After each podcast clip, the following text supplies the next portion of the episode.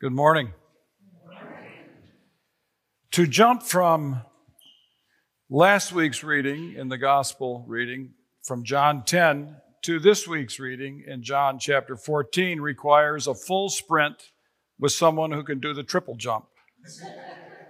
Is a long, lots of ha- has happened here. But in particular, it means we have to back up to John chapter 13, to a chapter that many of us know about, the night when Jesus washed the feet of his disciples. Peter was confused. And I think others probably get him to speak up so that they're all confused.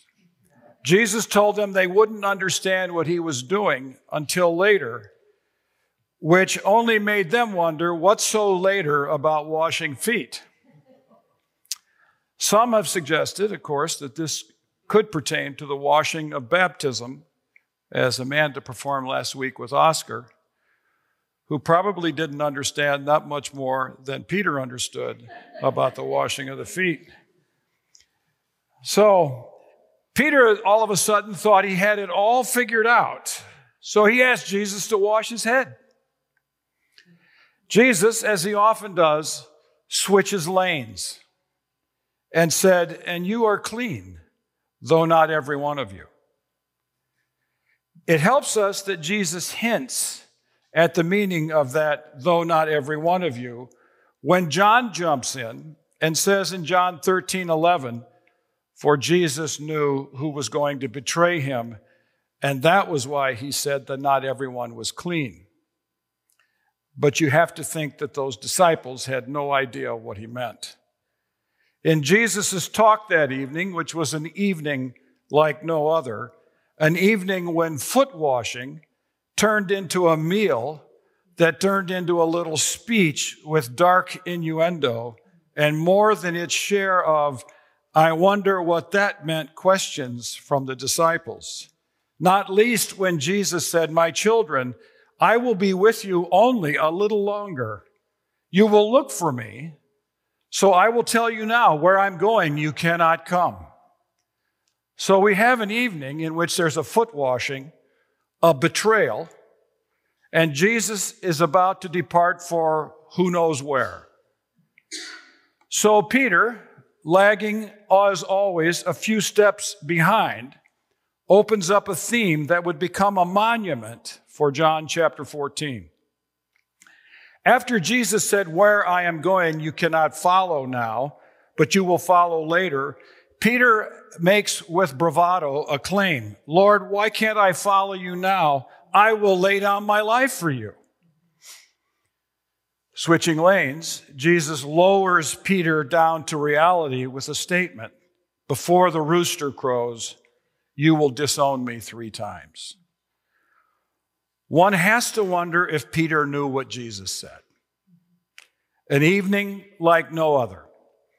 Their last meal together, they didn't know that. Foot washing, they didn't quite get that. A betrayal, they're wondering who. A departure, they're wondering what. And a denial, and they don't know what's going on. If it weren't for chapter divisions in our Bibles, we would just read straight from the end of chapter 13 right into chapter 14 with, uh, with a very appropriate beginning for Jesus. The opening of chapter 14, 1 reads, Do not let your hearts be troubled. That seems to be about the right response to all that has happened in this evening like no other. He looked into their faces that evening and saw turbulence, consternation, agitation, and chaos. This same word about trouble is used for Jesus three different times in the Gospel of John. In chapter 11, at the death of Lazarus, Jesus was troubled. In chapter 12, he's troubled about the prospect of his own suffering. And in chapter 13, he was troubled that he had to announce that someone in the room would betray him. So being troubled is not sin. The Greek word behind the translation troubled can suggest a variety of meanings. A new Greek lexicon, the Cambridge Greek Lexicon, mentions the following possibilities and nuances disturb, stir up, disorder, confuse, upset, unrest, agitate, and perplex. And I added in the margin of mine, chaos. That's what is going on with these disciples when Jesus says, Do not let your hearts be troubled. Recently, our seminary, my seminary, not the more sanctified one, more often represented in this room, has been in chaos. 17 complaints by former employees, administration, and staff about power abuse by the president led to a board allowing him to resign in a public letter that completely exonerated him. The absence of one president led to an interim, which led to another interim. Some staff have resigned. Our provost and dean, uh, Lynn Cohick, has resigned and fled to Houston. She'll have a good summer. and I will laugh at her. We have a new dean in place as an interim. Some staff, as I said, have resigned. New people are being appointed. It's a cultural mess. That's where I teach right now. The Roys report has its eyes on us, which is never good news. The words of Flannery O'Connor came to me this week. She wrote about raising peacocks. If you haven't read this essay, it's amazing. She said the habits of any pea, pea chicken left to himself would hardly be noticeable. But when multiplied by 40, they become a situation. That's what we have at Northern, a situation. And I'm not so sure that Jesus saying to any of us when we're in chaos, do not be troubled, is the thing we want to hear. Sometimes I'd like to kick someone in the cushions on the backside. That's sanctified language because of Trinity students who are present. Other schools are going through tough times and chaos as well trouble, disorder, agitations. And our church has been through some agitations, and our nation. Gun violence in the United States causes turbulence and chaos and just bewilderment by so many people. Marriages are struggling, and some things are uncovered in a therapist's office that cause turbulence and anxiety and chaos. So the word trouble very much us, takes us straight to the heart of that evening of emotional disturbance, anxiety, frustrations, and heartache. We've all got a situation. When you're swirling in chaos, you could be forgiven if you mutter to yourself, to Jesus, telling me not to be disturbed is not going to get the job done. You might prefer that your boss gets sacked or that an associate decides to find another job or that your depression meds will lift the darkness and bring in the light or kick someone in the cushions. Jesus, on this night, like no other, offered words of comfort for those experiencing moments, days, weeks, months, and years like no other. Many of us are there. Perhaps we hope we're at the end of those moments and days, but we're not sure. Perhaps we're not even close, and we know that. We know that something the disciples did not know. The night unlike any other, was going to get worse and much worse and really ugly. One of our challenges can be stated like this. And I think with this, we join the disciples. It's hard to see God at work when agitation attends our every thought and prayers, and when our prayers suddenly morph into imprecations against our enemies. It's hard to see God at work then. You'd rather do something about it yourself. Maybe Barbara Brown Taylor's experience can help us find God when agitation attends our every thought. When she was a child, her Methodist pastor asked her to sit up front in, uh, for the sermon to listen to it. He talked that day about the beauty of God's creation and our duty to be awed by it, which led to a profound awakening for Barbara Brown Taylor. She writes, It was as if someone had turned on all lights, not only to hear myself spoken of in church, but to hear that my life was part of God's life and that something as ordinary as a tadpole connected our two lives. When the service was over that day, I walked out of it into a God enchanted world. Pretty good expression. She has lots of them. Where I could not wait to find further clues to heaven and earth. Every leaf, every ant, every shiny rock called out to me, begging to be watched, to be listened, to be handled and examined. She says, I became a detective of divinity, collecting evidence of God's genius and admiring the tracks left for me to follow. I love her mission that she got, Barbara Brown Taylor's, when she says, I became a detective of divinity. That might just help us in the midst of chaos. Maybe we, in the middle of our chaoses and turbulences and troubles, need better eyes to see divinity in the midst of turbulence. And we come to the end of chapter 13 to hear that opening word in chapter 14. We wonder, don't we, what Jesus would say next. Chapter 14 is, if anything, a chapter designed to offer comfort. On the night like no other, Jesus orders his, his followers not to let their hearts be troubled. He explains why, but what he doesn't tell them is that on second thoughts, he has decided to stay with them and not go away to the Father. Nor did he tell them their troubles would disappear and they would enter into Narnia and be happy forever dancing with Tom Bombadil and Harry Potter. That's a mixture of stories for those of you don't know. What Jesus does in chapter 14 is to give us perspectives that change how we experience the troubles that we experience. And I would like to talk to us this morning for us to reflect on what we can do to become better detectives of divinity.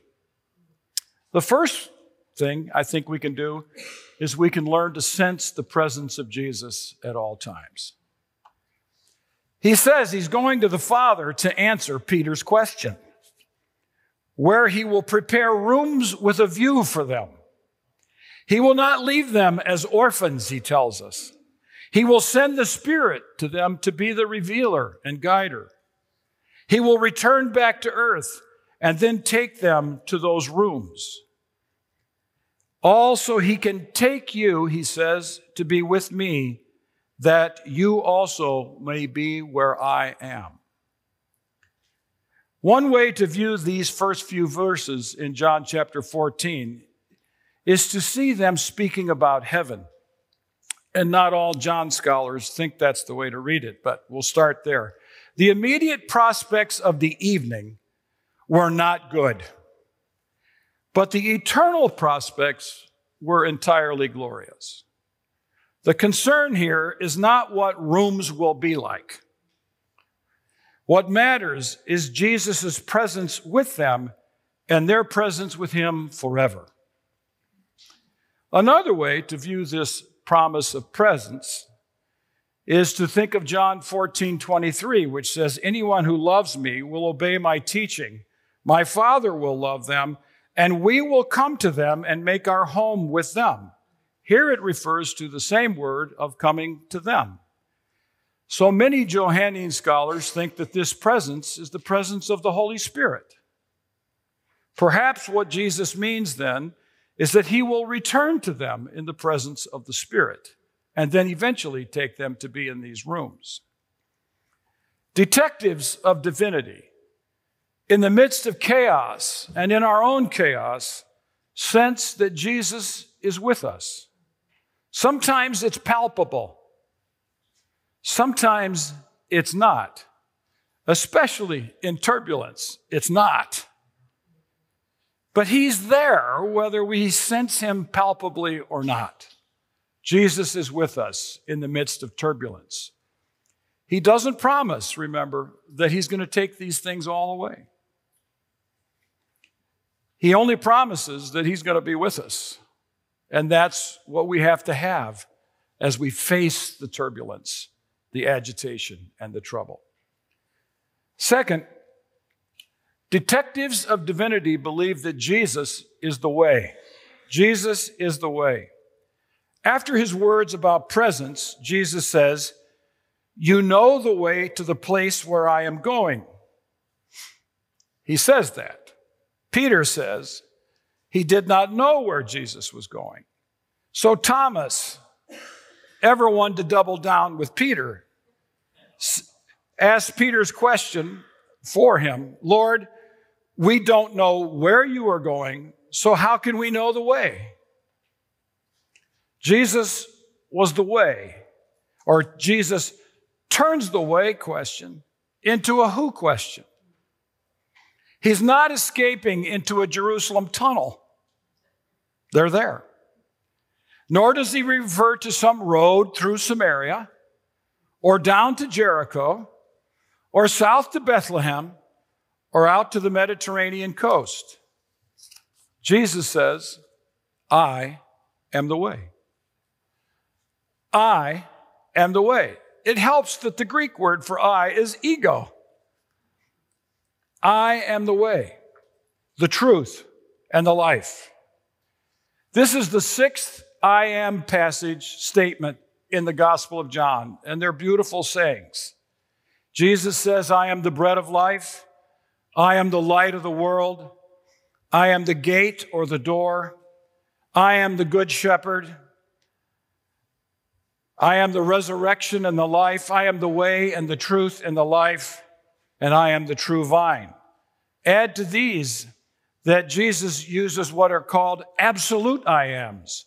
Before Abraham was, I am. That's pretty serious. This sounds like Exodus 3:14, I am who I am. The I ams, of course, the I am statements are metaphors, and metaphors get us to think about something by thinking about something else. As Eugene Peterson said, metaphors activate our imaginations and they create fresh meaning.